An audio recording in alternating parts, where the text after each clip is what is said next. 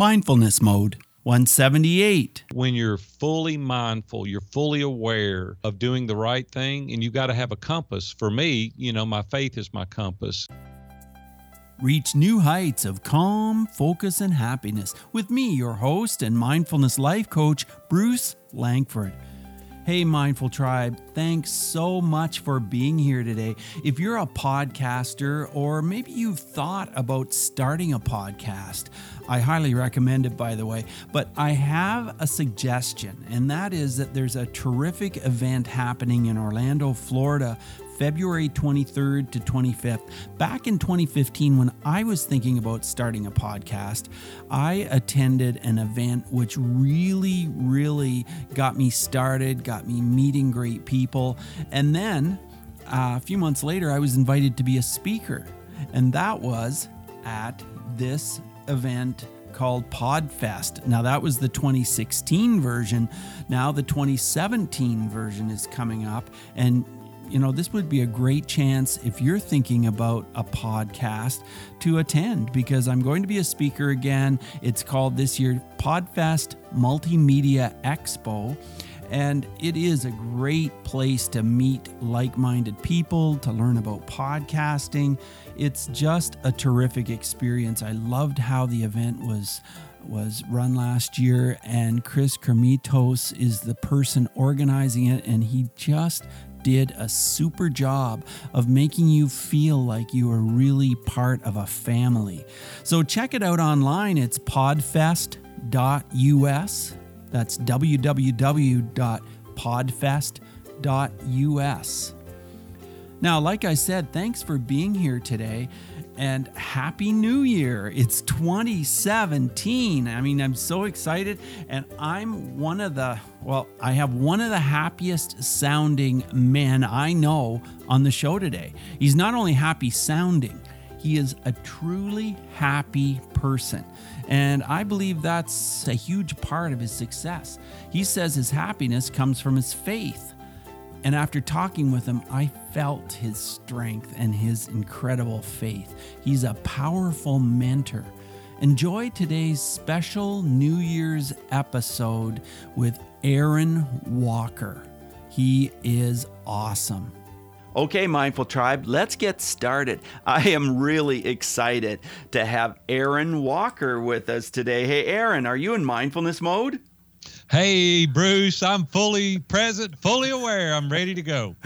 That's great. And I'm looking forward to having a few laughs as well today. Aaron Walker is a businessman, a life coach, and he's inspired so many people through the work he's done, through his masterminds, through his inspiring mentorships. At the age of 27, Aaron sold his business for millions and he retired, only to regret this decision later. We'll be talking about that on today's show. Aaron gets great pleasure out of helping others, and he believes experience is one of the best teachers. 35 years of entrepreneurship and marriage have given Aaron a wealth of experience, and he integrates mindfulness into his life every day. We're going to find out how. So, Aaron, let's start with that. What does mindfulness mean to you? You know, I think it means exactly kind of what I was teasing about uh, at the beginning. I think mm-hmm. it means being fully aware, or at least to the best of my ability to be fully aware and conscious of my present state of mind. And so, how do you achieve that? How do you stay conscious of your state of mind? I don't stay that way. It's, it's, a work in progress. I think anybody would be fibbing to us if they said that they are fully aware all the time. We have trials and tribulations in our lives that, yes. uh, you know, that don't allow that always. And so, the, the thing is is i surround myself with a lot of people i've always asked a million questions my wife said i ask too many questions but i'm constantly asking questions to the men that are around me jim rohn says we are the average of the five people that we spend the most time with and i choose to spend time with great leaders great men thought leaders in our community and I ask them, hey, do you see me dropping the ball? Do you see me doing this or that? Because other people see you differently yes. than you see yourself. And so, for me to be fully aware, I need to enlist the support of other people around me. And I know you have a strong faith, a strong Christianity. How does that help you stay grounded? Well, I think that's paramount. I mean, that's number one in my life. Christ. Uh, you know, I accepted Christ when I was nine years old, and it's been the most important part of my entire life. And I think that everything comes uh, from being grounded out of my faith. Uh, I spend a lot of time in prayer and meditation and scripture reading and praise and worship music, uh, just constantly staying engaged with my faith and the people that are around me. And I think God speaks to us in a small, still voice, and He can't do that unless we're spending time with Him through the meditation and through prayer. And, uh, you know, oftentimes the word that I get from Him is maybe not what I would want personally but I feel like as a person of faith, I need to go down that path. And so it keeps me fully grounded by staying plugged into Him. Well, you mentioned Christian music. Do you create your music? Are you listening to the music? Tell us about that. Yeah, I'm listening. I couldn't create it. Listen, my, I get out of the shower singing sometimes, and my wife will go, "Hey, cut that. That's not good." I go, "It's good while I'm in the shower." She says, "Yeah, but, but trust me, this is not good." But no, I just love to listen to praise and worship music of uh, you know all groups. I don't necessarily have a favorite group. I just really enjoy listening to it, and I do that. I walk on the Greenway a lot here in Hendersonville. It's not far from my house, and it's just an hour, hour and a half for me of walking, meditating, praying, listening to praise and worship music before I get my day started. Right, right. And I've enjoyed some of your Facebook lives where you've been sharing messages and, and just strong little bits of encouragement. It's always it's always really great. Well, I'm a musician and have been a church musician for a long time and and I really believe that we can learn and be inspired so much through music. So I I really am glad that we had a chance to talk a little bit about the music. You talked about prayer and meditation. Are they the same thing to you or are they two different things? No, there are two entirely different things for me personally. Uh, I don't really have a practice or a system or a formula that I use. When I say meditation, I just mean sit, being quiet. And I do that first thing every morning, five days a week. And I've done that for years and years and years. I get up early. I get up, you know, really early. I'm an early riser. I, I go to bed early too. I like to go to bed. Mm-hmm. But i I love to get up early in the morning and I'll sit there with a cup of coffee, you know, for 20, 30 minutes not praying, uh, not listening to praise and worship music, not reading scripture, uh, just being quiet. And you know, Bruce, what's funny is is God really speaks to me more at that time than any other time because I'm not busy asking for something or I'm in deep thought about a particular thing. It's just a, it's really quite honestly, it's a difficult thing to do uh, because not to let your mind go to other activities or solving problems because we're all busy, but continually staying in a state of idleness and being quiet and meditation, just listening. And oftentimes, you know, I feel like I connect with God on a much deeper level. So, how early is this, Aaron? Yeah, I get up between four and five normally. Uh, I was up early this morning, uh, even a little earlier than that. Uh, I had some things that I wanted to get accomplished, and so I got up earlier. But uh, it's before the day starts. There's no emails. The phone's not ringing. I don't turn on any devices until I go through this hour, hour and a half of my alone time each day. Because if I turn on the email or Facebook or Twitter or whatever platform you're on, it distracts you. You start thinking about that. You need to get back with someone. And then I'm like everybody else. I go to that and figure out what's blown up in the middle of the night that I need to fix, or the yeah. person that's yelling the loudest that I need to pay attention to, or whatever the activity is but I think it's very important to get centered and start your day out that way. And I've really walked people through that. I even wrote a document called Steps to a Productive Day, where it trains people to go through this exercise and then go on about your day. But I think it's very, very important, regardless of who you are or what faith you're involved in, that you start your day out in a sense of calmness, if you will, uh, rather than getting up, rushing out the door kind of half cocked. You know, I'd rather mm-hmm. be prepared, ready for the day. Wow, I really, really relate to that because I do very much the same thing myself. Get up between, well, it's usually around five, a little bit earlier, a little later sometimes, and sure. and I do that same kind of thing. So, and then you you walk every day. How long do you walk for? Yeah, five miles. Excuse me, three to six miles, depending on how I feel. Five days mm-hmm. a week. Right, right. And then during that time, that's kind of like your prayer time or your meditative time as well then right Yeah, it is. A buddy of mine uh, moved to Nashville recently. He's in our mastermind groups. We have what's called Iron Sharpens Iron mastermind groups, and mm-hmm. he joined the group. He lived in Louisiana, and he's a great guy. I mean, I just love this guy. He's got such a great heart, and he moved about a mile from the Greenway, which mm-hmm. is only about a mile from me as well. And he emailed me one day a couple of weeks ago, and he goes, "Hey, Big A, I'm going to be joining you on the Greenway." And I said, "No, you're not." I said, hey, I love you, but that's my time. And right. I don't allow anybody else to uh, get involved in it because if I do, I'll end up talking, solving problems, coaching. Yeah, I'll be distracted, and that's my time. And yeah. so after that, if I feel it, I'll do a Facebook Live and talk about some of the things that uh, that God has inspired me with, or some things that are on my mind that I just mm-hmm. want to share. It started out kind of fun. I was even sharing with you uh, when I first started doing those. It started out just like, hey, I got something I want to share, and it's turned into be uh, very meaningful and purposeful to a number of people. And uh, we have a lot of fun with it. It's impromptu, you know, it's not scripted, it's not polished. I'm out there in hats and toboggans and gloves and whatever I'm wearing, depending on the weather. And uh, I just share what's on my mind. And I think it connects with people well, Bruce, because it's not polished and scripted. I think people want genuineness. I'm a very transparent, open guy. I think you can't help people. I even get mad at a lot of the people that I know personally that over the years they don't want to tell their junk. You know, they're like, "No, man, we can't do that. They'll think less of us, or they won't think we're a great leader." And I'm saying that's bull. They'll think more of you if you're transparent. People can't identify with people that are not genuine. I have troubles, and I have days I don't want to get out of the bed, and I have you know, anxiety oftentimes, and I have to learn to get that in check. And I don't care how much money you've got, it doesn't eliminate the fact that you're real. And we need to be real and share with people our obstacles and our trials and our tribulations. But then we need to teach people how to overcome them, and then they can identify with you. And that's what I've tried to do on the Greenway.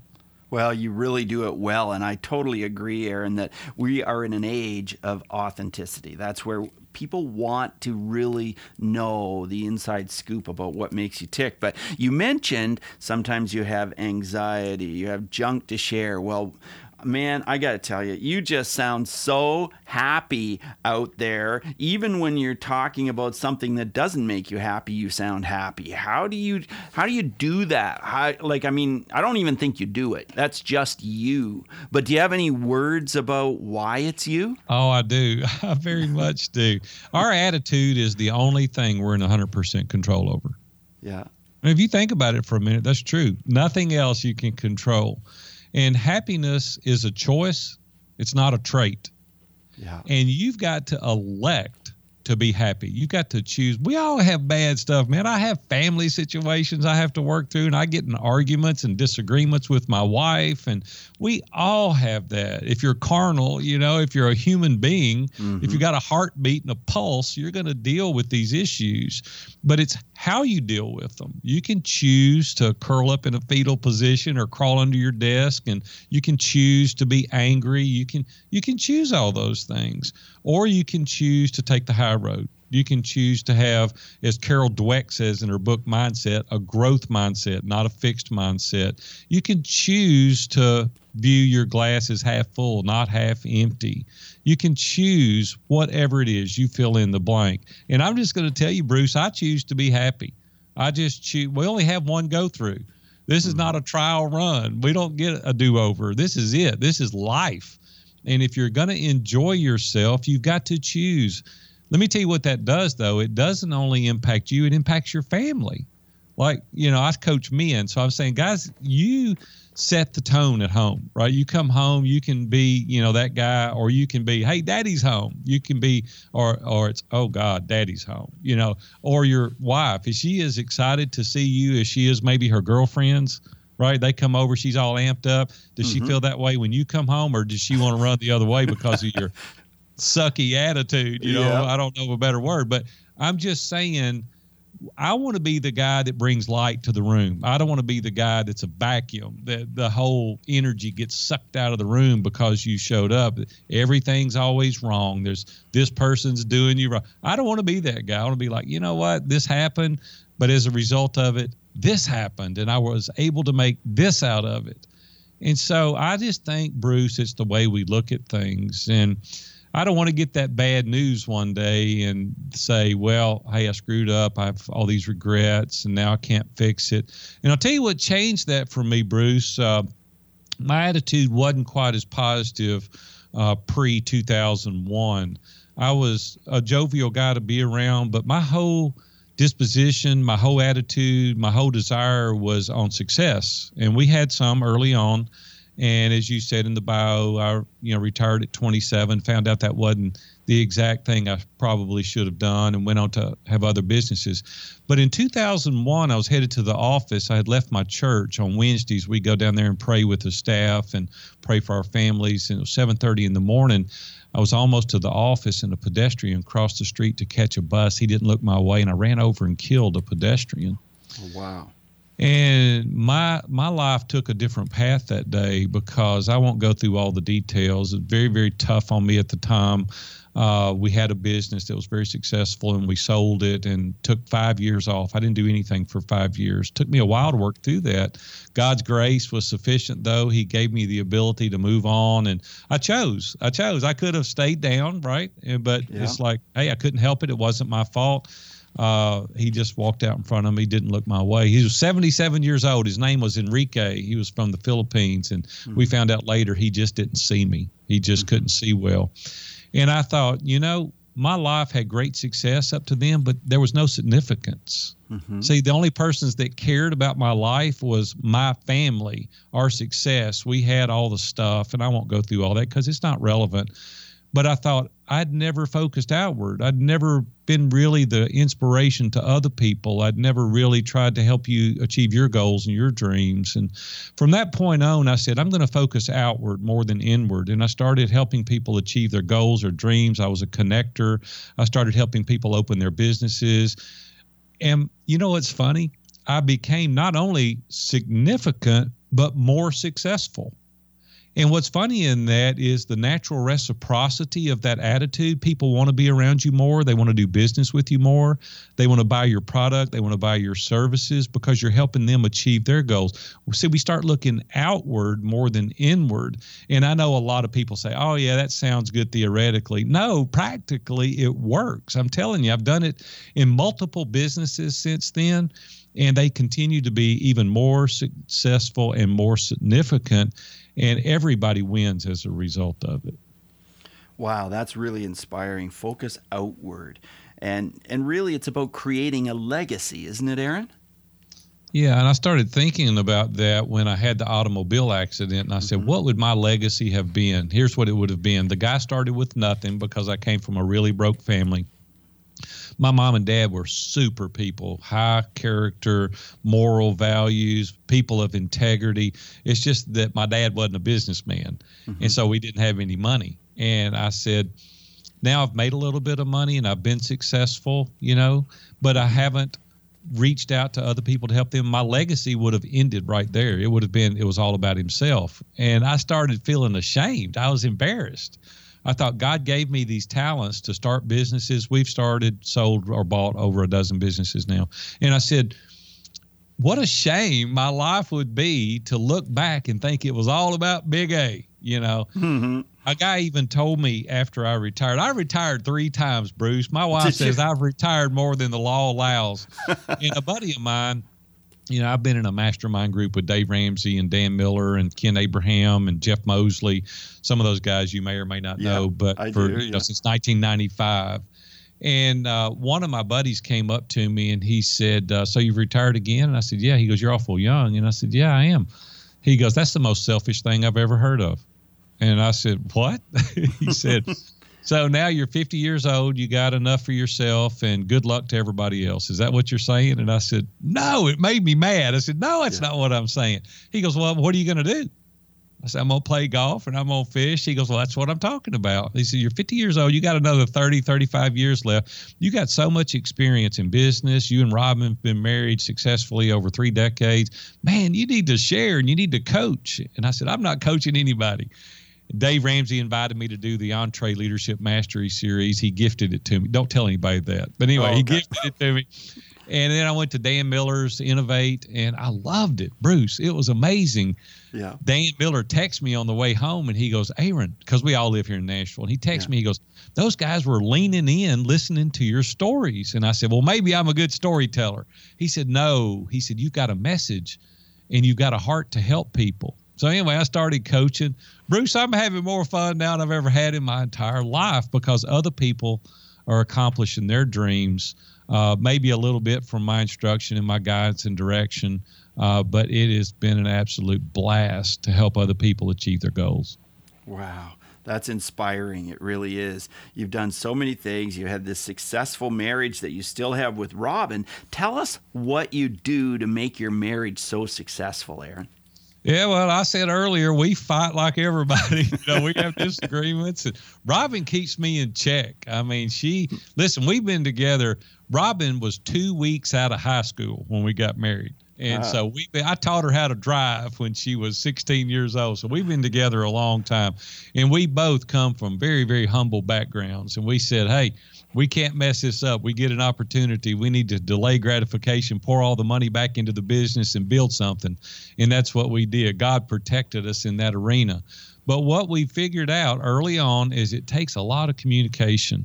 I mean, we're very, very open in our relationship as far as the communication. She'll tell me in a nanosecond if something's bothering her. I'm not quite as open with that. I try to be, but sometimes mm-hmm. I'll say, "Hey, we got to talk about it." But we'll go out on the front porch and we'll sit and talk. We've lived our life very deliberately, very intentionally. We know what we want, and that's one of the big things that I want to encourage your listeners to do if they haven't. Is the truth is, Bruce, most people don't know what they want. Mm-hmm. And I even wrote a document titled that, What Do I Want? One of the questions on it is Bruce, if you were to get up tomorrow morning, no geographic or financial limitations, what would you do with your life? Well, most people don't know. When you ask them that question, they go, Oh my goodness, I don't know what I would do. Well, see, that's mm-hmm. really a pity because we can do anything we want to do. It's most people don't know what they want. Here's what we do we live reactively, not proactively.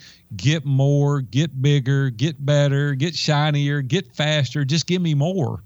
And then when you get all that stuff, it temporarily scratches the itch. And then later it's like, hey, it doesn't do it anymore.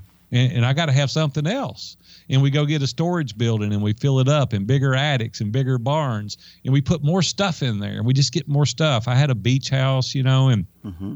and we had a place in the mountains. And what I found out is nobody cares about that stuff. Nobody. What people care about is the relationship. What mm-hmm. people care about is how you know, knowing me, your life is better as a result of it. Now that's lasting. See, because nobody cares what you drive, nobody cares how much money you make, and then when you get that place, it like makes you feel good for a few minutes, and then you realize it's not doing it for me anymore.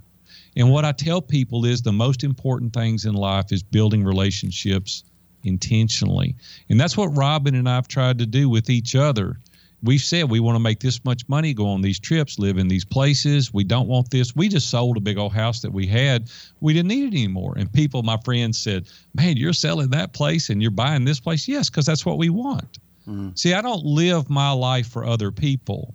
A lot of people, I tell people, don't should on me. It's like, mm-hmm. hey, I should do what Robin and I want to do. And so Robin and I live our life that way. I don't have the big fancy house anymore, but what I do have is time to go to the ballpark every weekend with my grandchildren. Mm-hmm. And I do have time to go out to dinner with them. I do have time to spend with them. The big house was taking up all my time, effort, and energy. And I was letting the relationships go. So you got to look at it for whatever it is for you. See, I don't know what that is. You have to fill in the blank. You've got to decide what success means to you as an individual. For me, it's choosing my own schedule and having financial freedom. It was engaging family, meaningful relationships, and I want a clear conscience with every transaction. So I want to go above and beyond what I need to do to help people. I want to learn to be content, not complacent. I want to have a clear sense of direction. I love to dream.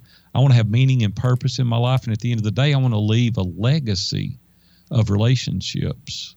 And so we got to figure that part out for each and every person. So I encourage your listeners what do you want? Get on the front porch with your spouse and figure it out. great great suggestion and aaron i do coaching too mind mindset mindfulness coaching and that does seem to be the most unusual human condition in a way that so many people don't know what they want. And i have people who journal and people who meditate and people who who pray and they still some of them still cannot get centered in truly on what they want. And that's part of our life's journey, really, I guess. But it, it just does seem like such a shame, like you said earlier, that so many people have trouble determining what they really want and what they really love. And uh, you obviously help people now you help men mostly how did you get into working specifically or pretty well specifically with men yeah thank you that's a great question i want to go back just for a second before mm-hmm. I answer that question. I want to talk just a little bit more on how people can get clarity uh, on what, on what, yeah, because I think this is a real. If they don't take anything out of this interview, but this, and it involves a little bit of a story. I told you earlier that I came from a family that didn't have anything financially. I mean, literally, like zero. Uh, yeah. My dad probably never made fifteen thousand dollars a year in his life. Right. And he died in 2006. But my dad was the kind of guy you'd want to hug him. Five minutes after being around him, you'd want to hug him. Like he, everybody loved my dad because he was personable. We used to fish and hunt together. You know, every week of my life, we'd either be hunting or fishing together. My dad was my best friend. He worked with me 10 years before he died in one of my companies. And we lived on the same street together. We talked to each other every day. My dad was my best friend. And I miss him just terribly now. And it's been 10 years since he passed away. But when he died in 06, now I said all this, I set the stage for you so you could get a visual, you know, mm-hmm. tangibly, he didn't have any possessions. But when the door opened at the funeral home the day after he died, and we're standing there greeting the people to pay their condolences, I looked up and there a line formed. And then I peeked around the corner. I looked, the line went out the door. I took a little bathroom break, went out there and looked, and the, the line went through the parking lot. And it was around the funeral home. And it took an hour and a half to get through the line for six hours. That's what the line was like over a guy that didn't have any stuff. listen to this, Bruce. Every person told me your dad did this for me. Your dad was there for me here. Your dad always gave candy to the children. Your dad would come and sit and help me. He would help us move. Your dad even gave me this. Your dad did this. Not one person said your dad had a nice car, a nice truck, a nice house. It was all about the relationship. For six and a half hours, people did that. And I think, you know, what a pity we spend 95% of our time trying to get more stuff and no time building relationships intentionally. That's why you don't know what you want. You're looking for happiness in all the wrong places. If you will spend 20% of your time trying to help others, looking outward, you will get a deep sense of satisfaction like you've never experienced. There'll be a contentment come over you like you didn't know could be there because it's not about you, it's about other people.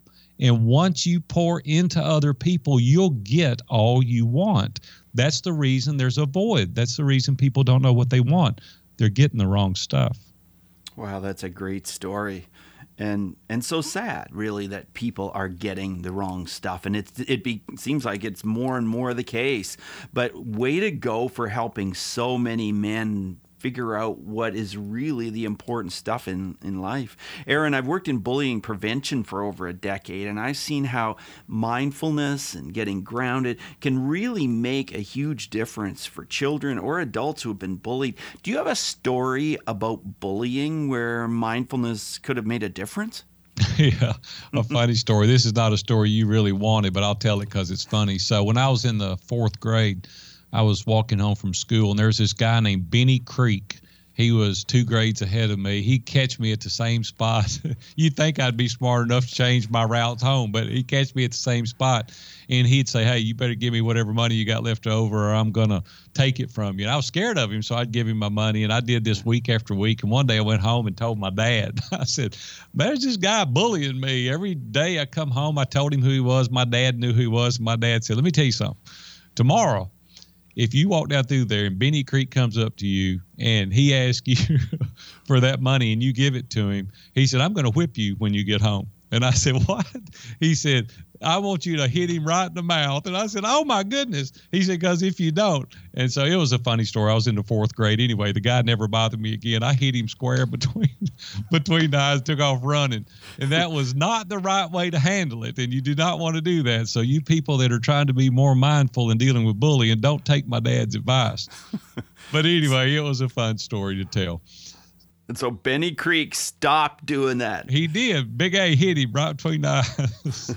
I was in the fourth grade. I was scared to death. I took off running like a scalded dog after I did that. He didn't bother me anymore. But anyway, listen, we get bullied every day in business and we're not even conscious of it. We don't even know how to handle it. And oftentimes we go against our values and our integrity and our character as a result of it. We cave in. And I coach people all the time about having strong character and integrity, taking a stand, uh, even when you're alone. And that's oftentimes difficult. I'm on the leadership team at our church, and you know I've been a leader in our community, and I've owned a number of businesses. And many times the things that you want to do are not popular. And you might gain a reputation for being a person that takes a stand, but you never compromise your integrity. And so when you're fully mindful, you're fully aware of doing the right thing, and you got to have a compass. For me, you know, my faith is my compass, and God's word, the Bible, is my guidebook. And I don't want to deviate from that. It's not the most popular sometimes, but the way I stay engaged, the way I keep my integrity, is staying fully mindful of the guidebook, through God's leadership and direction in my life and make good decisions. Oftentimes it's not popular. You got to be willing to stand alone. Wow. Yeah, you really do have to be willing to do that. Aaron, my next questions are part of the multi mode round. Just short 30 second answers are perfect. Here's the first one Who is one person who has influenced your mindfulness? Oh, Bob Warren, without a question. He had he passed away two years ago in August, but he had a uh, a, a, training called Basic Training, and it's where he coached people. And without a quick, can I mention too? Yes. Yeah, Dan Miller's another one. Dan Miller has 48 Days to the Work You Love. He's been a personal friend, mastermind member, personal coach. Uh, he's been just uh, a guy that has transformed the way I think. And so, Bob Warren, uh, Dan Miller, two of my heroes. So, how has mindfulness affected your emotions? Yeah, I think that sometimes we get in trouble dealing with our emotions. We make decisions based on our emotions, you know, 95% of the time rather than intellectually, and it's backwards. You know, we need to make decisions intellectually, uh, bearing in mind our emotions. But when we're fully aware that we're doing that, we can make conscious choices. And my choice is to make most of my decisions intellectually, not emotionally. So tell us how breathing is part of your mindfulness practice. Yeah, you know, I've heard a lot of coaches talk about breathing and the value that it adds. I've listened to a number of podcasts. Quite honestly, I've never practiced that except when listening to the podcast. I'm totally confident that it works. I know that breathing really relaxes you and it calms you. Quite honestly, I don't practice that. I'm not good at it. Uh, I could be good at it, but I've never really implemented that strategy. But I, I, I, do know it works. I do believe in it, but I'm not good at it, Bruce. You got to hold me accountable. well, yes, and uh, you, you know that's what I was saying earlier. Life is a journey, and we can we always got to have something to work on. So there's sure. something for you right there. Uh, if you could recommend a book on mindfulness, what would that be, Aaron? You know, I know there are tons of books out there uh, that uh, are great on mindfulness. Wherever you go, there you will, you know, there you are. And mm-hmm. uh, I mentioned a book earlier on mindset, which really touches on this by Carol Dweck, and it's called Mindset. That book radically changed my thinking. Thank you. If you could share an app that would help you to be more mindful, what would that be? I don't have one. Okay. Uh, what advice would you give someone who is listening and they just think, "Oh, geez, where should I start? How could I get get moving in this direction to help me be more mindful?" I can even help you with that. I think uh, there's a personal assessment that I wrote several years ago, and it really talks about your identity, your ideals, your relationships, your career, your faith, your family, things that are important to you, the big priorities of life. I've already mentioned the What Do I Want document. There's about 30 questions on it that really uh, dive deep into the things that maybe you should consider for your own personal life. And then earlier, I mentioned Steps to a Productive Day. It's a document that walks you through from waking up to going to bed and things that will help you be more productive. I've taken the price off of those. I'm not trying to sell your audience anything, but I'm going to give them to you. So if you'll go to viewfromthetop.com forward slash mindfulness, all in lowercase letters, I've made those documents available for you. And if you'll start there, I think it'll really start you out on your journey to being more fully aware. Wow, and thank you for gifting those to Mindful Tribe. That is fantastic. So, Mindful Tribe, don't hesitate. Get get right there to view from the top, uh, viewfromthetop.com slash mindfulness. Right? Isn't that That's what, it? Sure. Yeah, yeah. And uh, make sure that you download those. That's really excellent is there any other way we can communicate with you, connect with you, kind of follow you a little bit more, Aaron? That's awesome. If you'll just go to viewfromthetop.com, you'll find all ways there. I love people to interact on Twitter and Facebook, and you'll be able to do that from our website.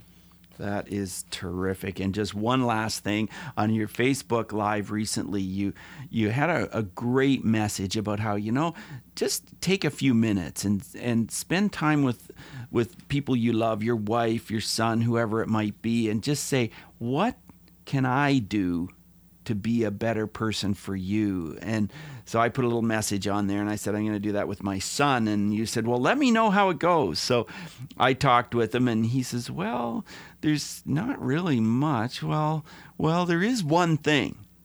Mm-hmm. And I said, Well, what's that? He said, Well, sometimes I think you could be a little more serious. Mm. and I thought, oh, that's interesting. So I've really been thinking about that a lot, and I talked to him a bit more last night about it. But I think that's something that we can all do to just stop for a second and ask those that really matter to us in our lives. Do you have any comments on that and how we can really make that a valuable exercise? You know, what's funny, Bruce, is we do that with our peers, we do that with our clients, but we rarely do that with our family. And oftentimes we take advantage of the people that we love the most and it's because you can get away with it. So you couldn't get away with treating me in a negative way as a client because I would go somewhere else. And oftentimes the repercussions uh, that we have on our family uh, are really lifelong. And so we need to be sure that we're reaching out. See, you wouldn't have known had you not asked your son. You wouldn't have known. You thought, well, this is fun, but see, now you know. Sometimes he wants to be serious, and you yes. can take that time and you can give him what he needs we don't know sometimes what people need unless we ask. And so we made it a regular exercise. You know, I would ask my children, Where's dad failed you? Maybe throw in a nugget. What have I done right? But where have I failed you? And I ask my wife often. Matter of fact, last week we had the same conversation. We've been married 30, almost 37 years now. And I said, you know, what are some things that maybe I'm doing that I'm not paying attention to? Now, she is not hesitant on telling me either. and that's good communication. Or if she didn't, I'd keep going down the same path and I may reach an impasse one day and not be able to repair it. So I think the sooner we can deal with it, the better. Let's ask often. And as a result of that, you'll have an intimate, meaningful relationship. Well, thank you, Aaron, for sharing so much valuable, valuable insight with us today. And uh, just have a great rest of your day, and we'll stay connected. Thanks a lot, Bruce. I enjoyed it. Have a great day. See you, buddy. Okay. Bye now. Thank you so much for joining us today on Mindfulness Mode. For insightful blog articles and show notes for every episode, check out mindfulnessmode.com. If you've enjoyed this podcast, you could help us out by clicking on the iTunes link on our website and leave a rating and review. Till next time, Mindful Tribe, use what we've learned today to reach new heights of calm, focus, and happiness. Stay in the mode